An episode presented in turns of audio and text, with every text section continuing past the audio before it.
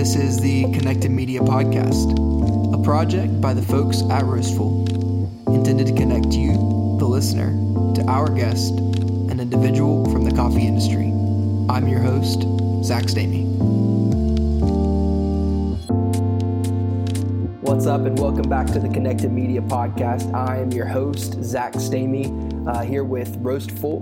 Um, today, we're going to have Ray Murakawa on the show. He's going to be talking about his new product, the Column Dripper. Uh, stay tuned to find out more about what this product is, how it works, when to get it, where you can get it, all of those cool things. This is Zach Stamey here with Roastful. I am with Ray Murakawa. Say what's up, Ray. What's up, man? What's up? What's up, Roastful? Roastful people, how you doing? hey, we uh, we're out here we recorded a podcast with Ray about two years ago now, and uh, we're back because in that last podcast, Ray talked about a product. He actually talked about two products, I think, that he was going to be releasing over the next little bit. And at least one of those products has been released now at the recording of this episode. And we are excited to talk about his new product, the Column Dripper. So, Ray, uh, before we get into that, um, tell us how you are, man. Tell us how it's been um, tell us what the column dripper, how it's been working on that, man. What's going on with you? so, so it's not out yet. Like the, you know, the campaign we just launched a campaign about a couple months ago, um, and it's it's just kind of to give us like a barometer on what the community will feel about a dripper like that so you know it's been it's been an ongoing project for a couple years now yeah. as you know. And i think the last time we talked i think i created the first prototype maybe a few months before that. Okay. And so it's been going on and, and that's been my 24-7 for the past couple years which is the reason why it had to kind of go out now. Like it's gonna be released you know without a doubt regardless of whatever the campaign goes whether we get funding or not you know it's it's on its way. We're continuing to get prototypes but it's been this journey that i've wanted to finish for the longest time. And a lot of it has to do with we're making it out of stainless steel and we just you know having trouble getting like turnaround on prototypes. So whatever i have i test the heck out of it. I try to take it to wherever it needs to be gather all my feedback and then just do back and forth with our partners out out in the factory to get something that hits you know my goals and my perception of what my customers' goals uh, would be with a dripper like that. So I think all those things combined, it's just trying to find what the key features are, what the key value is behind it, like outside of what I notice, and hone in on that. So once I get it out there, regardless of what kind of gear you have or what kind of you know brewer you are in terms of technique, or uh, you could find some level of inherent value in it. So that's kind of been I, I, would say like the difficult part of making something like this because there's like a million drippers out there. I have a million in the house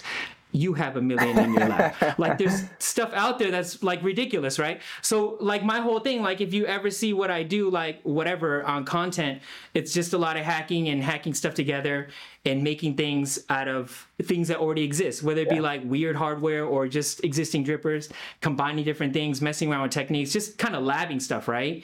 And little did you know that that all was part of this r&d yeah. so for the past like four years since we dropped Melodrip all of the all of the weird garbage that you're like man this guy doing some stupid stuff. All of that is part of my journey on trying to discover what uh what else can occur you know what else can exist in this landscape that i love that you know we love as as people who just love coffee and, and making coffee. What's not there? What can we improve right? Where can we see something where um, other drippers can't or do not really focus on.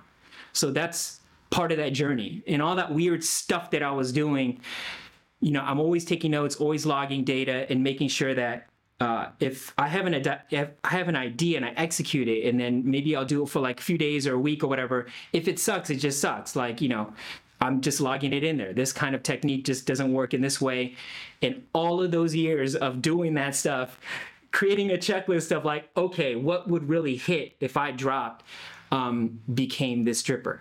Which is which is scary because it's kind of like you don't know when you drop something that's kind of weird or that's unconventional, um, especially in a, a niche community like that we're in. It's pretty niche, you know what I mean? Like we're talking about EYs and and and you know grind size distributions and all this stuff. It's like, of course I I I exist in that world and I want to optimize for that customer, but I also know you know, it has to be there for if I give this to my mom, which she still won't know how to use it. But like, let's say like someone who's interested in pour over and just like the design or the look or whatever, if they brew it for the first time, they can get a good cup of coffee. It's like it still has to function in that way. And that's kind of the difficulty of creating something entirely out of scratch because there's no predecessor. Uh, it, it's it has an interesting design because it's just a combination of I guess philosophy and theories that I have in uh, extracting coffee in a way that's consistently high and good and meeting that intersection of uh, I guess expectation is what we nerds do. But to make it also uh, accessible to someone who you know isn't as crazy as we are um, is going to be just as fun to use. So that's that's kind of where where I am with this dripper. Right now, it's like I'm creating recipes like crazy. Um, probably brew like 10 to 20 cups a day, just putting out like various like variables that I have on a diagram and seeing which ones work, which ones work consistently, and they all have to be organized into something that's somewhat easily digestible on like an instruction manual. So there's all these millions of things that we could be doing, but like, how do we distill all that down to like, what's the best three pour recipe? What's the best four pour recipe? How do we keep that really simple? Just like, you know, boom, boom, boom. And does this work? Why? Why does it work? Why does it not work? Um, and creating that kind of customer experience in my head because I already know how to dial in my way, but when it goes out to someone who doesn't know what I do or what this thing does, can they look at a piece of paper and say, okay, they say to do this. If I do this, it's going to come out great. It needs to hit that way, you know? So that's another part of, uh, I guess, the thing that I'm doing right now. So that's kind of what what's happening in the present. I'm jumping around a lot because there's so much crap in my head, but do you want to start at the beginning?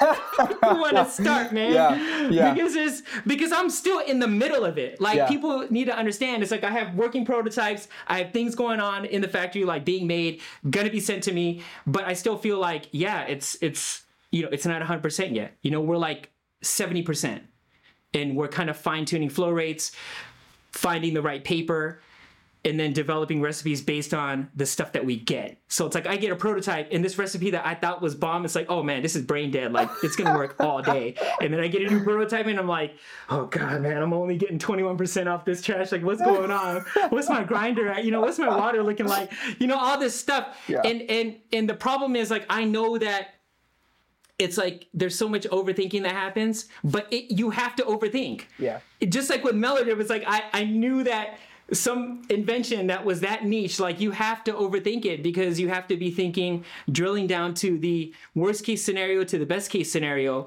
And then how do you meet that in the middle and say that the average customer can hit this kind of quality every time? And that that's the difference between making some kind of crazy thing and saying, boom, handle it. You know, and and and you know, just throwing something out there because it works for you. I think all the experience with you know, doing customer support Mel- Melodrip and trying to explain Melodrip to people, you know, it, it allowed me to understand that this multitude of approaches and customers out there, people who are potentially going to be buying this that have no idea what the heck a, a refractometer is, no idea um, what grind quality is. It, it's like, you know, does it work for that person? So um, I have a bunch of gear that tries to simulate you know average customer to like you know enthusiasts and and when i think i have something that is good to go like i got this bang and three pour that all you have to do is multiply the dose by five times. So it's like 18 to you know 80 80 80 80 boom we're, we're good to go. You know, I throw it on like a virtuoso or I throw it on like a blade grinder and see what that tastes like. You know, so there's there's always that constant like awareness of different tiers of customers that can potentially, you know, get this as a gift or on Amazon just because of rating or whatever. It's like boom, you know, this looks like interesting, you know, and that person has to get a great cup of coffee. So that part of it is, it, it, you know, it's it's difficult because it's such a weird dripper. It's such a weird design. I don't expect, you know, the average target customer would be like, hey, I'm gonna get this over a French press, but there's always that discrepancy between, you know, even like a super enthusiast might be using subpar coffee.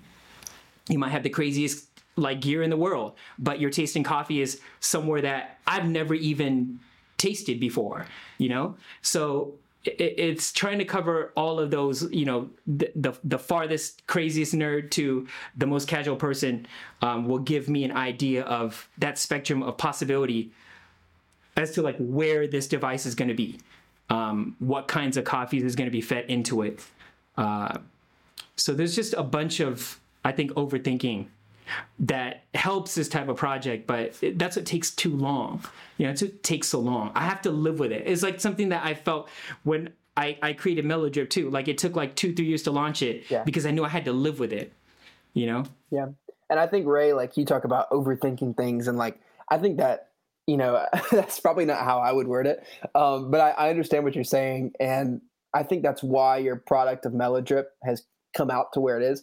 Because since Melodrip, like, there's been many distribution tools come out, um, you know, and you have you have the Tricolate even um, that has its own top to the brewer and um, stuff like that. But Ray, there's there's not a there's not a distribution tool, even though, I mean, yours was if it wasn't the first, it was one of the first of that type of design. Um, and for me, like it still stands as the best. Um, just like there is a level of of consistency and a level of precision that goes into those, and I think it shows. And I think whenever people get their hands on the column, the the, the, uh, the column brewer, I think they're going to be able to see that.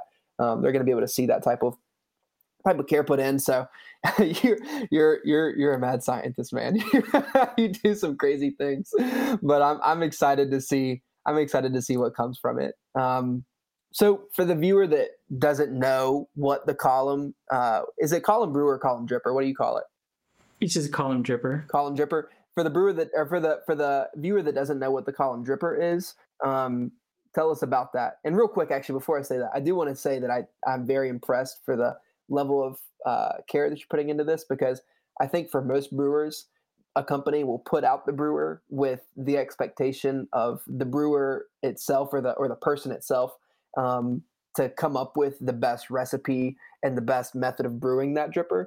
Um, I think that's that's typically the expectation from a company. I love that you are going to be an expert of your own product and you're able to say uh, this is with confidence. This is at least one of the best ways to use this. I love that real quick. Um, but at the same time, I want to hear what is the column dripper. Tell tell the viewer that has no idea what's going on with this. Um, what is it? Uh, what's the idea behind it? I know that it's definitely to uh, make brewers or make people uh, that maybe come from many different types of background of brewing coffee, like you were just mentioning. Um, but tell us what, like, you know, philosophically, what is the idea behind the column dripper, and and what is the intended use of the column dripper? So the column dripper is it's a small conical dripper. So it's a cone-shaped dripper um, that's really tiny. It's probably like half the size of a small conical dripper.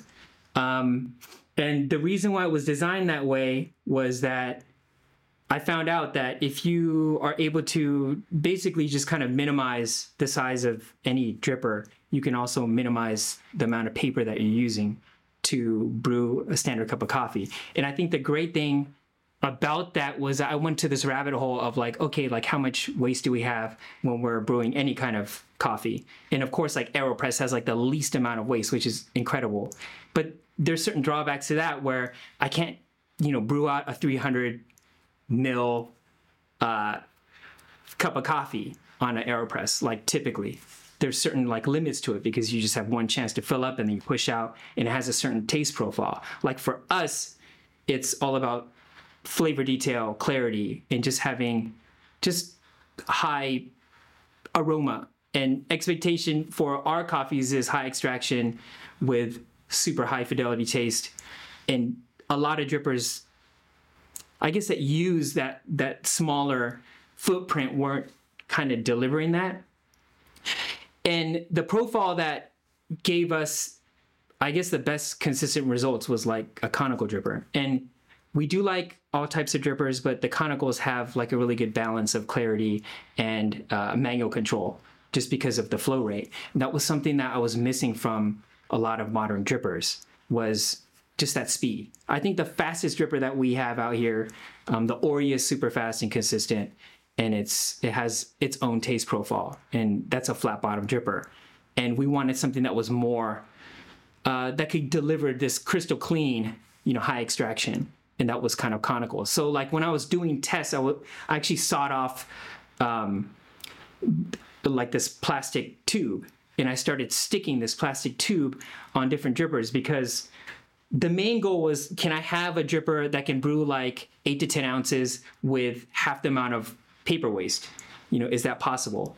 And so I wanted to uh, create a prototype that, you know, fit both on flat bottoms, conicals, um, with this tube. And that tube will basically isolate a small portion of the filter paper. So you're only using that bit within that tube to filtrate any kind of um, coffee grounds.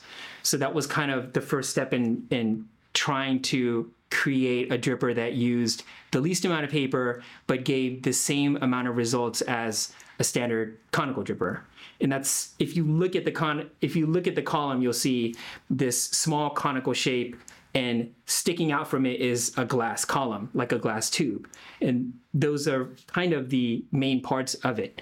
And the glass tube sits on this thing we call a filter ring and that filter ring sits inside the conical dripper and you put the paper on top of the filter ring and then you sandwich that with the glass tube and that basically seals up really simply and you throw your coffee into uh, the tube and you're ready to brew so it seem it it'll look like an aeropress with a conical tip at the end like a, a very narrow conical very small narrow conical tip and one of the great things about the dripper is that it's a zero bypass dripper. So depending on how you define bypass or zero bypass, basically there's no permeable uh, area. There's no area for the water to, I guess, pass above the level, the surface of the brew bed.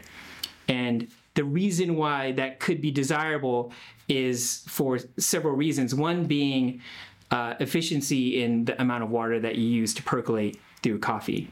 So on a standard dripper, if you pour, let's say 150 mils on top of 15 mils, after pouring, you'll have maybe an inch and a half of water floating on top of the dripper, regardless if you go bare kettle or Melodrip. Just mainly if you think about just how fast grounds settle. It's like after you after you finish pouring with anything, you know, about three to five seconds, majority of the ground's already settled. So you do have a column of water that can potentially escape outside over the coffee and uh, pass through the filter into your cup, which adds a certain level of dilution, and that's part of the certain flavor profile of certain drippers. But when developing recipes for this, we're always thinking about total fluid percolated. So everything is based off of this you know this concept of total fluids percolated um, and to get i guess the best efficiency out of every ounce of water that you put into coffee you want all of that water to pass through coffee and that allows you to basically allows you to use heat and hydration more efficiently consistently and so that's what that design is based off of you see a tube that that basically pushes the water through uh, the coffee slurry without exiting out of the filter paper prematurely. So that's what it is. It sounds complicated over podcast, but um, I think if you just imagine like an AeroPress with a conical tip, that's basically what it is.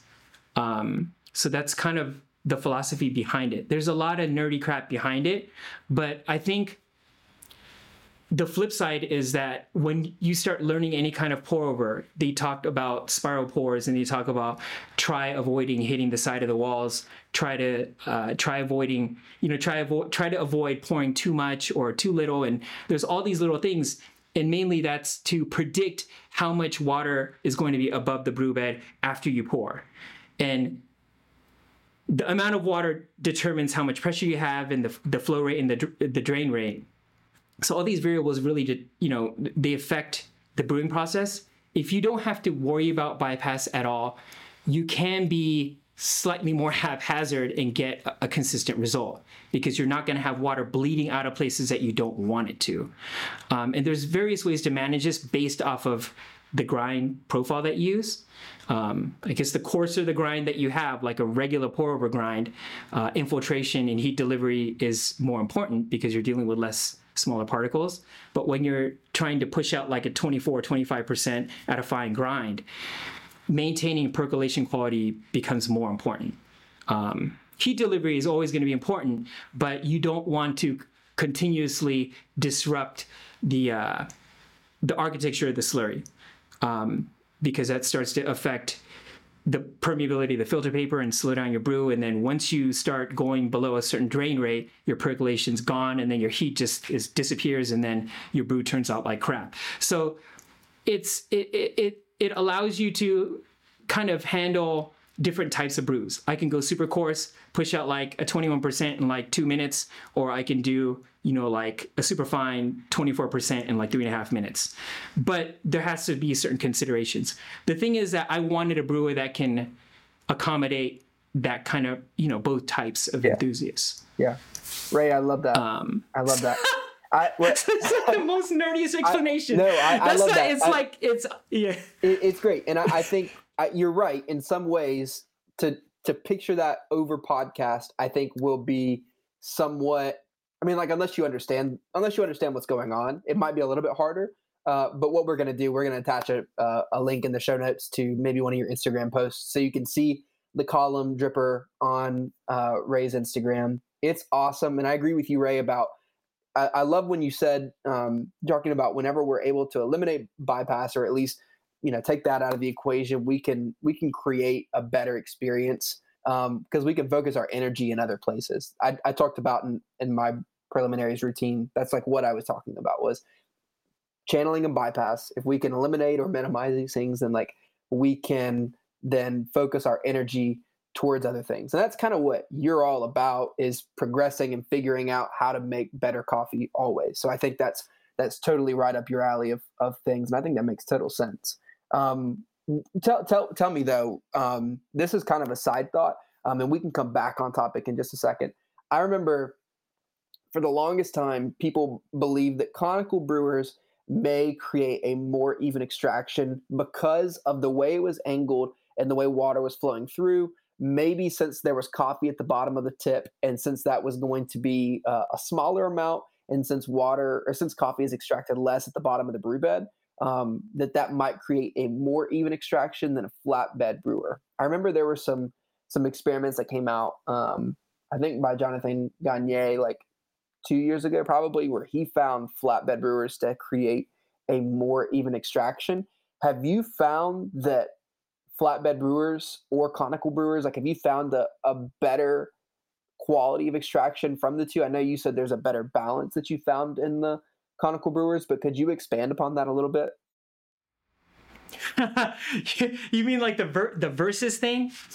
It's it's it's I think it's it's tough because there's always a balance in terms of like the recipe you use and the dripper that you're using. Like I would say like for you know I'm not going to talk about one's better or, or another, but there's always an optimum flow rate at least from my uh, experiment there's always an optimal flow rate. Like for us, like our drain rate, we want to maintain at least like a 0.5 to 1.5 grams per second drain rate. And that is kind of the core of what we do to design this dripper and the way it performs, the output that it has. And a lot of the lower EYs that we hit are either too fast or they're too slow. And the problem with any kind of dripper is understanding the optimal dose for that dripper and the retention that it has.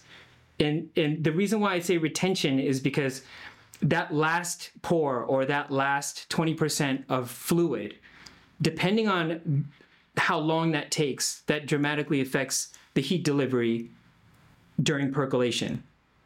And it also, uh, if that's slower, that also kind of reduces the amount of output that you get in terms of uh, just kind of uh, your your beverage. So there's certain drippers out there, whether they be flat or conical, and there's certain recipes out there, whether you do in a flat and conical, that affects permeability of the filter paper, which reduces the drain rate, and that increases that retention.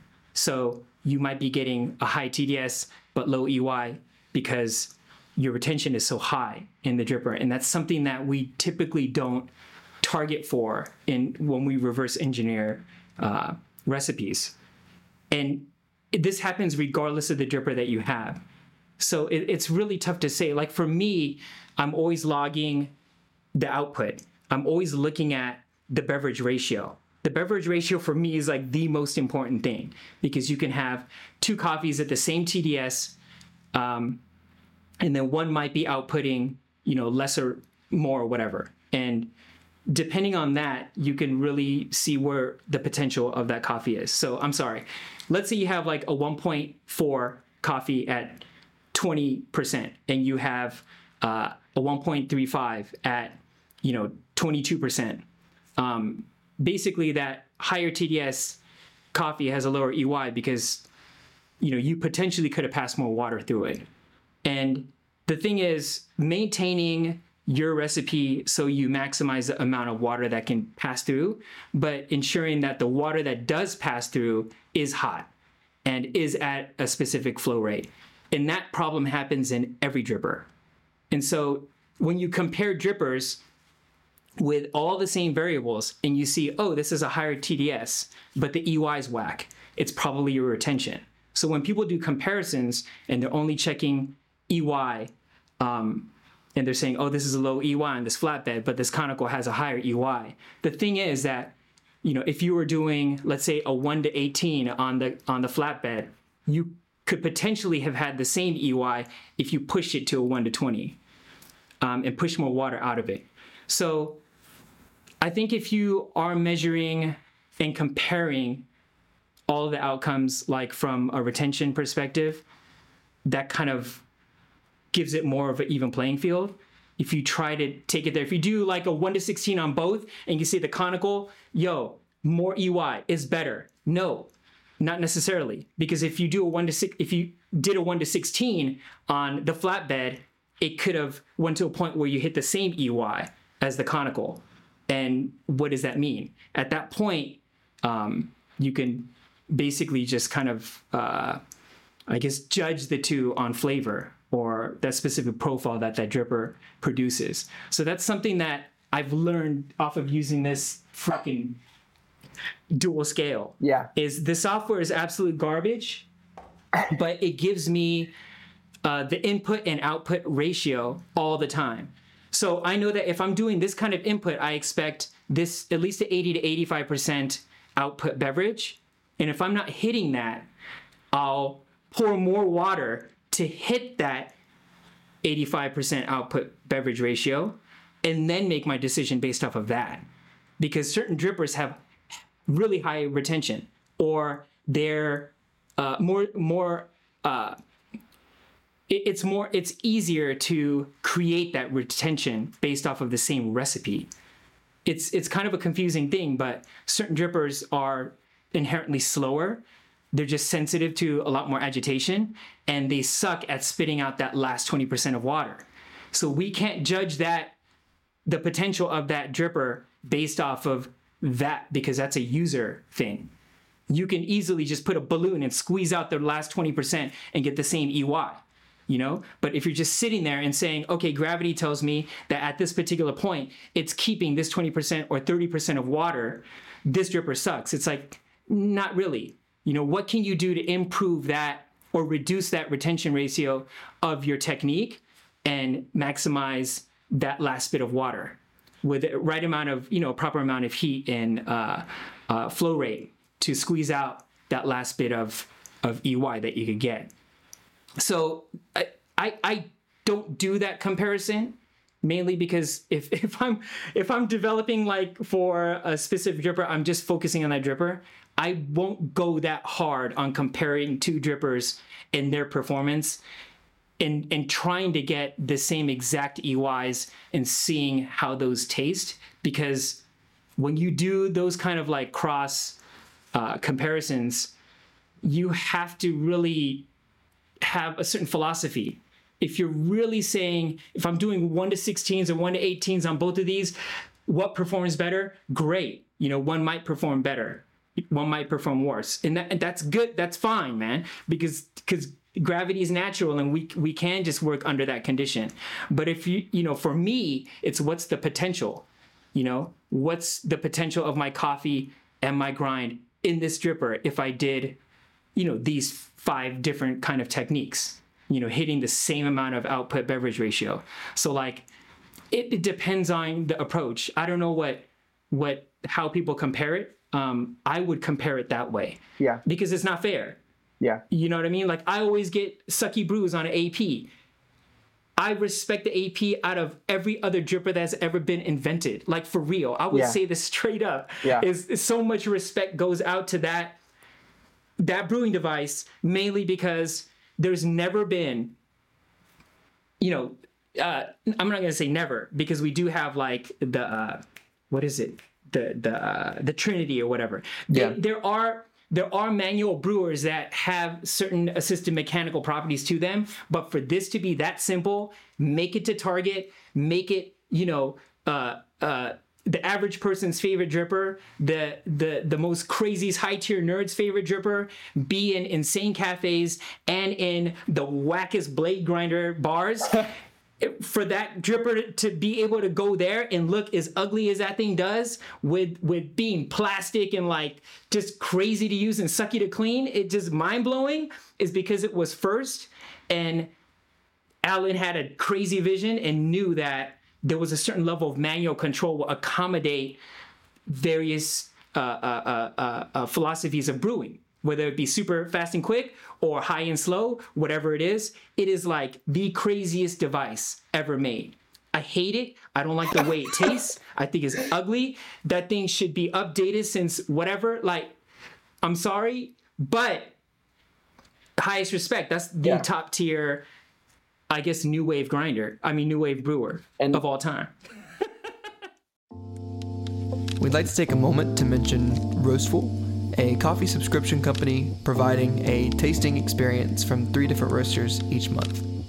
Learn more at roastful.com. Now back to the show.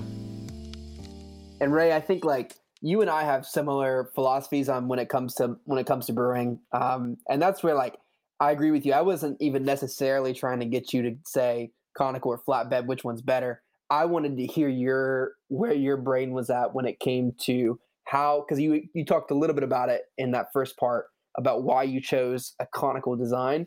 Um, but I wanted to hear you expand upon that, and that's that's that was that's that's really cool because that that's that's what I was looking for.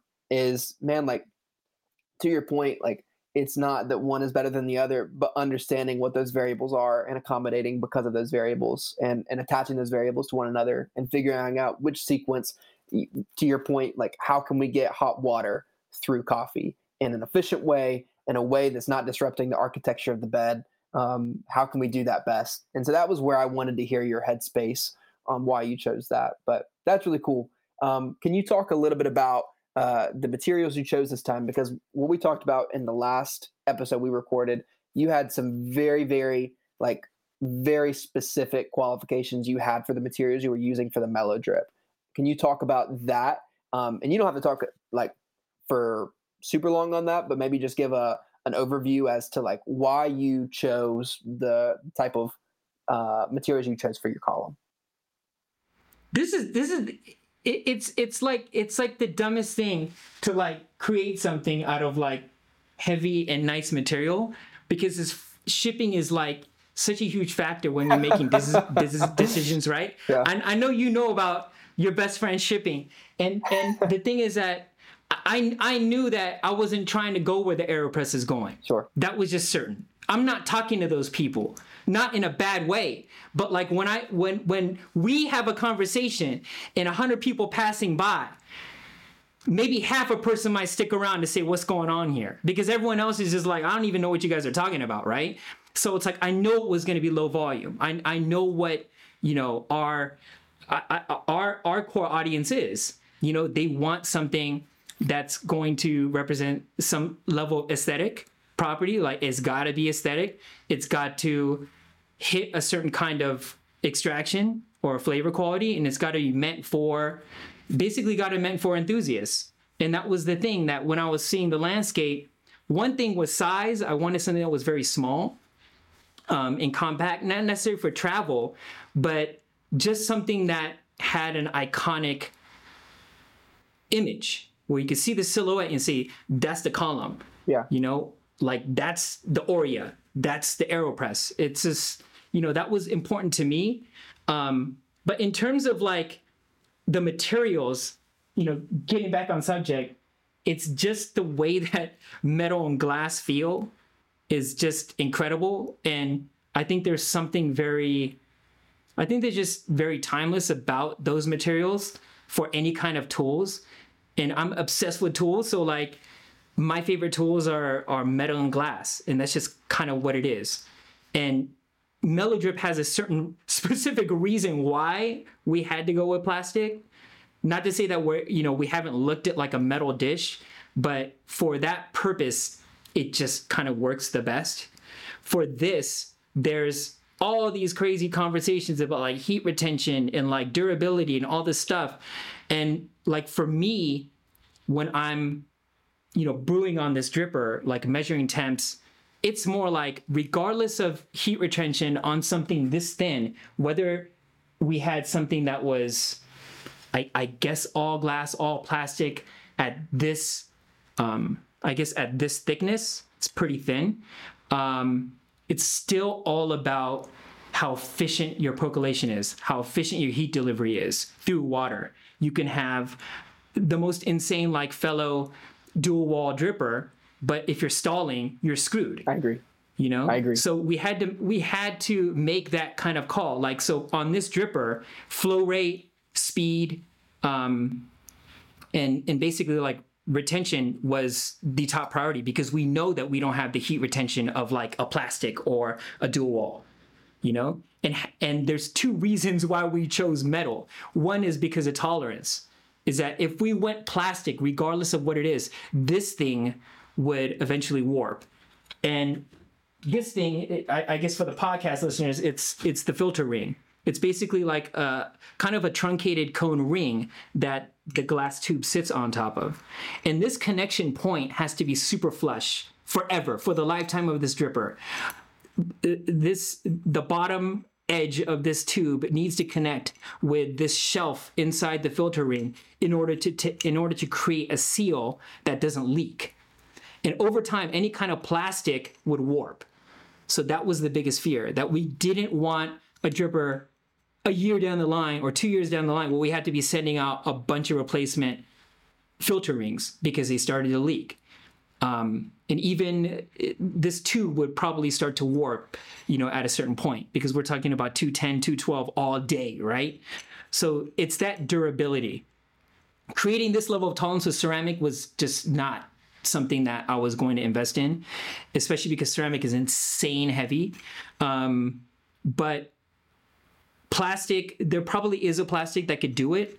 We'd like to look into that but i think for iterative, purposes for development this is like unfortunately this is like the most efficient way to do it.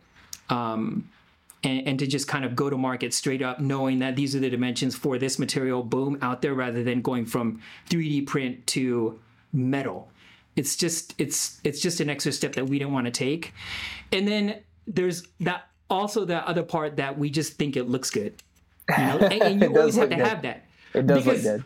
because the thing is that we have to understand that like aside from like you know aside you know from the marketing perspective it's like you want someone to see something on social and say i want that thing or Yeah. that thing looks crazy right? Yeah. And and I think the reason why Melodrip marketed itself is because it looks crazy. And when you have something crazy on social, people are like, what the heck does that do? Like, why are you doing that? You YouTube extra, whatever it is, it's like it looks crazy and and that kind of impact is necessary. Yeah. I think it's necessary because it makes people question something new. And that's exactly what drives us to continue to push this because we know that regardless of when I drop, if I could drop last year or if I drop next year, no one's doing this. And the reason why is because it comes from a, a, very specific philosophy of brewing. But going back to the point, it has to look good and feel good because what we're doing is selling an experience too.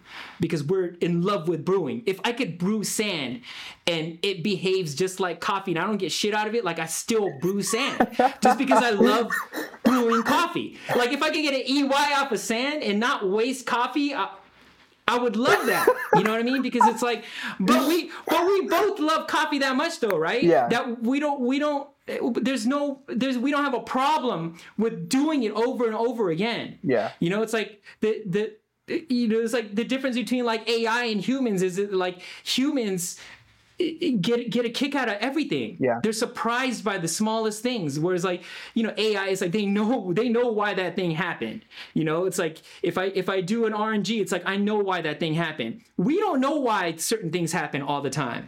And you know, that that part of if, if your brewing experiences has any element of that or that process it's like it's very humanistic it's very you know it keeps us on our toes it keeps us keeps the whole thing fresh and for me experience is all about the thing which is the reason why it's like uh someone else is making the lift and not me you know? And I, I want i want raymond to make the lift because that that's that's his vision. Like you know him and aliko are like yo we we want this thing to happen. And it's like for me it's like I, I worked on it initially like back in the back in the day with alika and i was like I can't sell this, man. This is too crazy. Like this is niche of a niche. You know what I mean? Because Alika didn't go whatever world status at that point. So it was like, how are you gonna sell this thing? But it, it wasn't just that though. For me, Melodrip was about an experience. Yeah. You know, it was about having a closer connection to the process. That's why you know it's a handle and and you could get close to close to the the coffee if you want. You, you know, you do whatever. It's a tool, right? It's an instrument that you can use, and that part of the brewing process is super important to me. So for me, it's like I I I really admire the espresso people because they get to do all this fun shit and have all these crazy tools and be like, yo, I'm a pro. Check out my distribution. Yo, my RDTs are crazy. I just got this new. It's like I admire that because it, it for one, it, it's it's necessary to to to push those percentages, but at the same time, it, it's it's it's so much more interactive than than throwing some filter on a thing and just going yeah, you know. It's just not that's not enough for me. So for me, it's like when I when I'm brewing the column, it's just like it's satisfying for me to like put this thing, you know, put put put the you know the filtering on here, and then the filter paper, and then I'm I'm you know you have this, and then it just it just feels like you are you're involved with the preparation of it Yeah. you have an intimate connection with the product and the instrument and then being able to see what's going on you know not just you know having this glass tube and being able to see like what your pores look like what the drawdown looks like you know if it stalls like what is it looking like if it's going great it's satisfying like all those things that all those indicators of the quality that you're putting in uh, are observable. That's another reason why I had to be glass. I'm obsessed with glass. I love clear stuff. If I had space, I'd get mad fish tanks all around me because I love water and glass. And and that's that's one of the main things. It's like you got to be stupid to make something not out of plastic in this day and age because it's freaking it costs a tenth of anything and it's lighter, better heat retention, great durability at the bar. It's like the it, it marks every freaking checkbox you know so it's like are you are you you know it's like in another dimension i'm laughing at myself like you so stupid like why are you doing this you know how heavy this is to ship like all of this but the thing is that i think for products like this you just have to do what you think is right what you think is necessary because I've lived with this stupid thing for like years now. And it has to be this way. It's just the feel of it, the look of it. Like once we go into production, we polish the crap out of this, it's mirrored out. And all those all those people are going to be like, "Oh, that's fingerprint magnet." It's it's it's part of having something that you know meets this specific vision, um, and that's what this dripper is. It it isn't outwardly trying to look like something that didn't existed, but it is supposed to be beautiful, like in our eyes. We think that this thing is great looking. It looks like it does something. And that's that's kind of the purpose. And it does do something, which is great. And everything has some type of intentional meaning from having this tab to be able to like lift it off of the base to getting this filter ring and, and lifting up with a filter and just plopping the filter out, like super easy to clean. Yeah. And being able to take this filter ring and put you know that looks satisfying in and of itself. Yeah so there's all these elements where i'm like nah man it has to it has to feel like this. It has to be metal. It has to have this tab and like you have to be able to do this and have the right resistance so you can lift it out of the dripper and, and throw a spent grounds into a waste bin. And then you know when you put this in like you know the origami it looks insane. You know what I mean? Like if you put this these pieces inside like, you know, uh like a flower dripper, it looks amazing. It adds that other level of like what the heck are you doing with your thing, you know? And and this carries that vision of quality that we have from the original setup. So wherever this goes, whether it be on a third party dripper or whether it be on our dripper, it'll look good. Yeah. And and that above all is super important for you know all kinds of reasons in in, in sparking human uh, curiosity and and and seeing things of beauty and, and things things that just kind of you know look sparkly and nice you know you you want that thing so you know there's all different elements but there's also that technical element of being able to observe and having a certain level of tolerance in terms of precision uh, uh, geometry like for all these connecting pieces yeah so that that's kind of that's kind of the long story. I think Ray, that that's. I have a question for you too, and follow up with that. This this brewer right here. How do you how will you connect it to Melodrip, the tool Melodrip? Like, can you tell me how you connect the two? Can you can you brew with the two side by side? Uh, I read a little bit online of what your thoughts were on this. I guess on on um, Indiegogo. Indiegogo is that how you say it? Indiegogo. Yeah, yeah. Um, that you can use it both with that and without it, but what's your intention with that can you uh, can you elaborate on that can you tell us about that so yeah so the, the column like if you're brewing like 18 grams or whatever right? Like you're you're getting a column of coffee like similar to like an aeropress. Yeah. And with that alone you get an increased amount of i guess pre-filtration like through the filter cake. So you're already getting like a clean cup of coffee.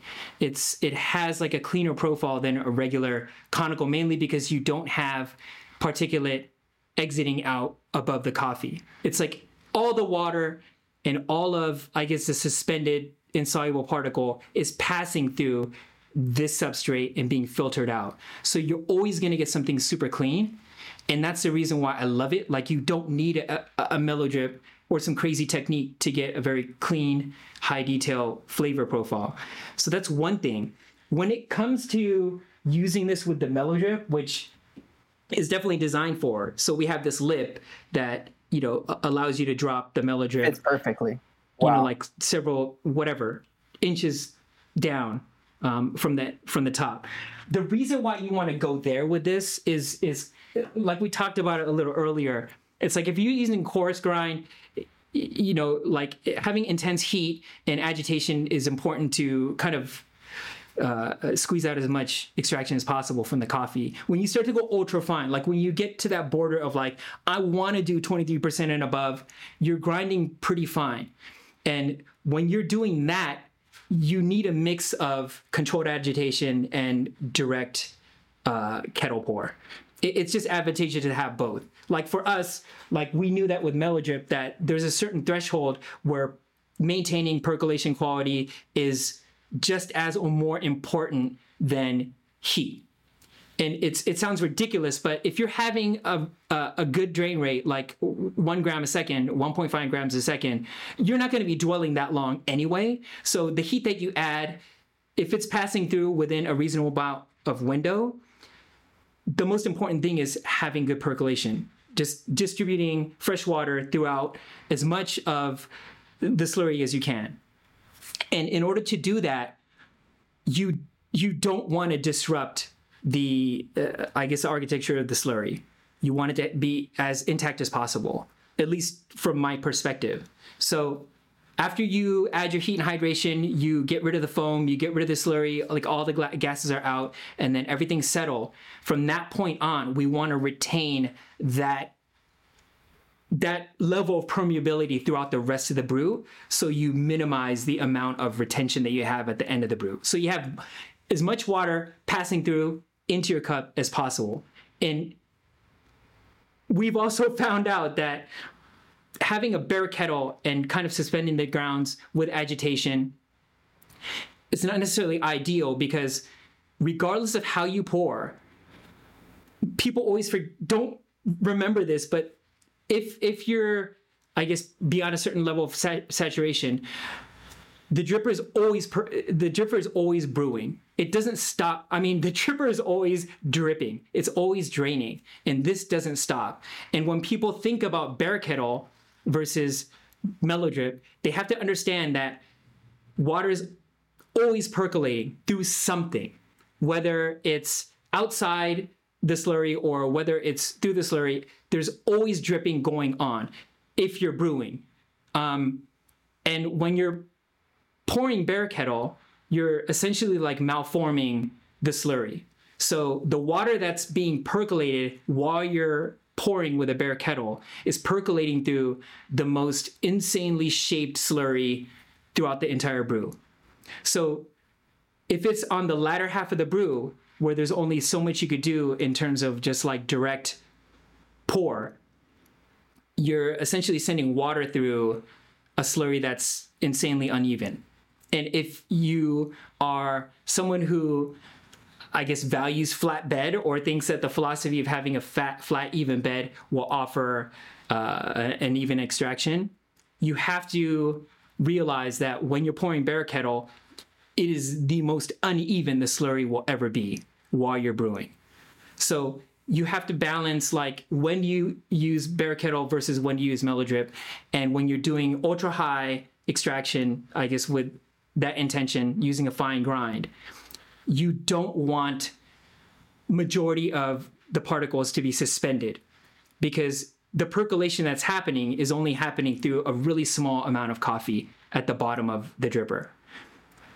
So all this coffee that you should be percolating through is being suspended and basically the majority of the percolation that's happening is is at the bottom where it's completely being you know malformed second by second. So it's from that perspective it's a very unideal way of brewing coffee when you're using fine grinds which is why i think a lot of the uh, the Büchner style drippers like the Tricolate and the the next level have a distribution shower head because they know that if you're aiming for high extraction, you need to really respect percolation over heat and and and, and infiltration because that's what's essentially going to allow you to continue uh, uh, uh, an even distribution of water throughout the entirety of, of, of the pour, right? So, long story short, again, if you want to do a high extraction, the best way to approach it with the column is to do a smaller dose, like 15 and under, like uh, 12 to 15, and then do two bear kettles uh, up front, and then two bear kettles, I mean, two Melodrips, you know, Melodrip pours at the end. So basically splitting up into four pour, four even pours. So that's when you want to use it.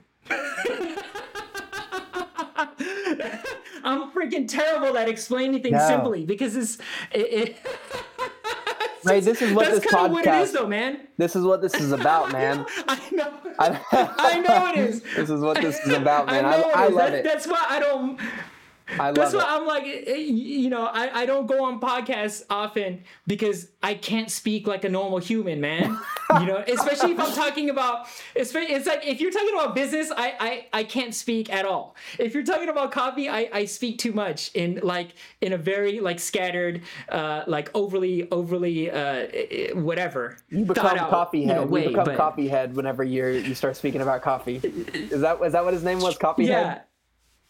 Yeah, yeah, Yeah. So that you know that's that's kind of the thing. So that's so Melodrip is does help when using any kind of dripper for high extraction, but for column especially it helps just because you're able to just keep the slurry as stable as possible and just kind of maintain the permeability and the the overall architecture, the homogeneity of that. Um, you know that the the slurry, so water gets to just kind of flow through naturally Yeah. with gravity. Yeah, I Ray, that's awesome. Uh, there's been several times during this conversation where I wish I had a pen note and or a notepad and pen on me because there's a couple of things you were saying that um, I got. I think some some of it was was like revelatory for me. You know, some of it was when you were saying some of those things, like, well, that that makes total sense. And then some of the things you were saying, I was like, that is something I think about, but I don't have words to put it in the way in the way Ray's saying it right now. So I I, I love that Ray. Um, and I don't want to take up um, too much more of your time. And I, we we've been we've been recording for a little bit now, so I think we've got some really really good stuff here. But um, I'm really excited to brew with this. Um, we're definitely, if you'll let us carry it on our website for Roastful, we'll definitely carry it for Roastful, and I'll definitely be brewing on it Definitely, whenever we whenever we uh, we get our hands on some man. But um, is there anything else you want to tell the listener about what's going on with Column? Um, tell us the release date, stuff like that. Um, what you're thinking with there. The release date at the man the release date is is august 2023 which is going to turn a lot of people off. But that's like worst case scenario because stainless steel prices are going up like crazy like because of the war. So uh, there's there's all kinds of uh, i guess buffers that we put in place.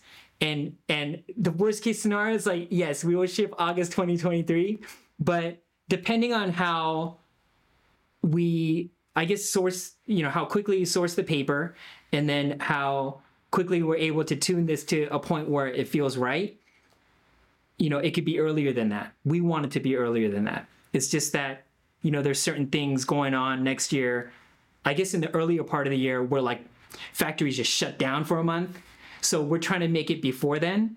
Um and if we do then yeah it'll be summer of next year but you know, we're just giving ourselves a buffer. There's like no rush in our part because we know it's going to happen, but it has to happen right. And all of the people who have backed us is kind of given us that push and that guarantee that, okay, we can get these tools made like now. Um, so it, it definitely helps us get to that goal closer. But this is kind of like my life, man. This is my life project. And this, you know, this column is this is our dripper. This is it. I'm not going to make five more drippers or some weird thing.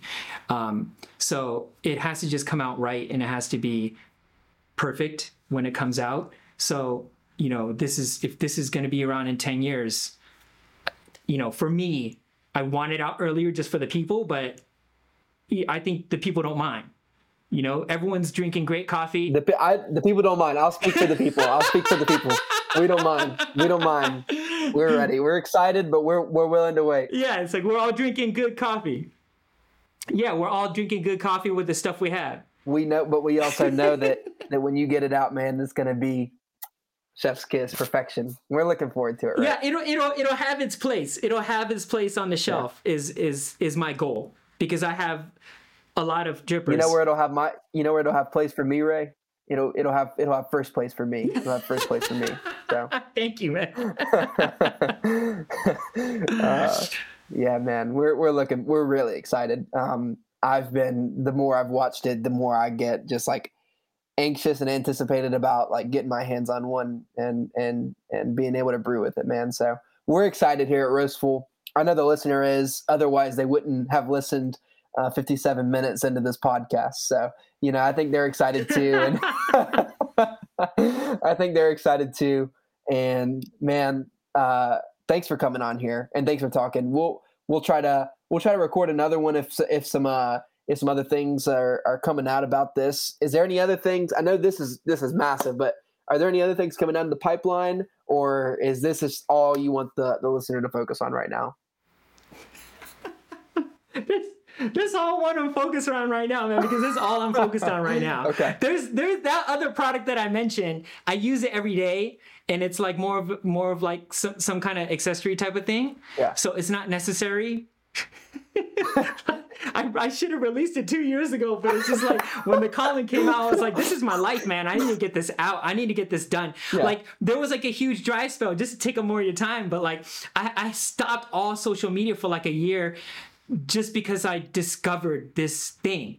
And like I, I usually only make videos of stuff I'm excited about you know but i'm like no this crap is someone's gonna copy this man. I, yeah. I don't want to do i want to bring this out right now. And it's like the more i work with it i'm like no one's gonna copy this. It's just i'm just a weirdo but like i know that this needs to exist but i need to flesh it out. And and i want to just do it on my own terms. And so my whole thing was you know i guess my advice to like and any person starting their own business is just like you always hear like just focus on what you know you're good at right? Like your specialty like just put the most amount of time in that. And there was a point where I was like, oh yeah, I want to get this creator thing popping. I want to start posting crazy. I want to do this and that. And it's just like, I am a creator, but like, you know, my value comes in creating tools. Like, I shouldn't be like editing mad videos. I shouldn't be like messing with lighting all day. It's like, no, it's like, just refine this. You know, create this. This is what no one else can make. So do this. You know, and I and and that was my that was my thing for the past couple years because I knew that you know the whatever video I make or whatever content I drop will not have this you know uh, impact at least on my own life. I know that this will be around forever. Uh, i'm gonna this is gonna go to my grave. So whether it be a, a good reminder or a bad reminder of my life is gonna go with me to my grave. So uh, you know I, I you know I'm, I'm making it with that in mind you know, definitely. Awesome. So if this thing sucks, you just won't see me anymore. That's it. I'm done. I'm out of the game, baby. But but you know, it's it's it's it's what it is. It's what it is. You know, I I think I put the most amount of pressure, you know, on myself, and and and I I think the same as Melodrip. There was not a predecessor. You know, there was not anyone else making what this does or what the intent of this does you know? Um so that's that's i think that's the hard part but like if you're making something super new and and and and it works for you and you live with it for a year and you feel like this is the best thing ever keep doing it. And and that's it, it's hard as hell because no one else can give you advice on if it's going to hit or not um, they could give you different kinds of other advice to keep you moving and make you, you know, give you the right decisions. But I think if you really, if you truly know that you're creating something new for the world, just do it because no one else can do that kind of thing. You know, this is this is your thumbprint, right? So um, that's kind of that's kind of my advice to anyone making tools out there. You know, just don't release garbage. Like live with it for a year or two. Make sure that there's a place in this world for it, and it and if it works, and if it it hits that target of your vision, um, make sure it happens because we need more stuff like that. There's too much like overly aesthetic stuff or like stuff that is just you know it, it, you know kind of issue riddle or whatever it is. You know.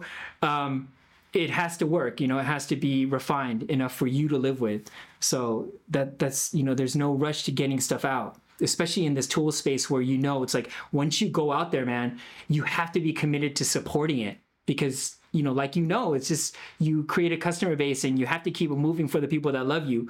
Um, and as hard as it is it's it's people expect certain things you know, to keep going and going. For this thing, it's like if it drops and it sucks, I have no choice but to keep making it and to fix it somehow, whether it be through filter paper, or whether it be recipe, or whether, whatever it is. I know that I'm in this for the long haul. Um, that's the fun of it, but that's that's kind of the risk you take too, you know. So because because we know that starting something means, you know, keep on doing it. Um, we know how important it is to uh, come out right because you know we know we're gonna have to support it and it has to be easy to support you know once it drops. So cool man. That's what it is man. I, that's great advice. That's great advice. Ray Murakawa everybody he is a he is an insane he's got an insane mind. He's an awesome guy too though. We we think so highly of ray. Um, and we support melodrip 100% we we we um, sell their their melodrip product on our website right now and um, we we think so highly of Ray of and and of his company and of the things he releases and um, all that he does. So thank you, Ray, for coming on this podcast, man. Thank you, Zach. I love your stuff, man. I'm always looking for that box, man. This last box was was crazy. Did you like it? That's that. Yeah, that's that strawberry catiope or whatever. From black and white. I was I was eyeing that. I got another. I yeah, I got What I another black and white like the same month. That's what I was drinking just here. It's ridiculous. Yeah. I'm I'm a purist, but like Yeah. I I, I love wild coffees like that, man. It it just it changes your day. I think so highly of Lem, man. And um, Lem will probably not even listen to this podcast. But, you know, if, if he is, I, I think so highly of Lem. And I think highly of Black and White. We've never featured them, but I figured if we featured them, we had to feature a funky coffee from them because they're like funky coffee Oh, yeah. 101. You know what I mean? Um, and so I asked, I asked Mhm. Lem his recommendation too of, of that. And that's what, that's what he said. So we went with that and I was excited to try it. Uh, but It's too crazy. The Yeah, coffee man. is so good, man. well, thank you, man. I appreciate it. Yeah, All right, thank you. Ray. Hey, definitely. to the listener, um, you can find out more about uh, Ray and Melodrip in the show notes. We're going to drop a couple of links. Um, we'll drop his Instagram page and, and drop Melodrip's Instagram page um, and drop the website. Is uh, Indiegogo still up for support? Can people still support that, Ray? It is still up. It will be up for another 22 days or so. Okay. So yeah, just get up in there. Um, just check out some details. Ask me questions. Uh, I'm always up there. You know, willing to conversate or, or be part of the discussion to help you guys know a little bit more uh, about the column. So yeah, just check out the the page. Cool, man. Awesome. All right, Ray. Well, that's going to be it. Um, check us out on Instagram for Roastful 2. Check us out on our our Roastful website at roastful.com. Uh, but yeah, until the next episode, guys, thanks for listening. Thanks for listening. If you'd like to know more about Roastful and follow our upcoming projects, you can find us on social media at Roastful Coffee or online at www.roastful.com. If you'd like to know more about our guests and their companies, you can visit the links in our show notes. Thank you.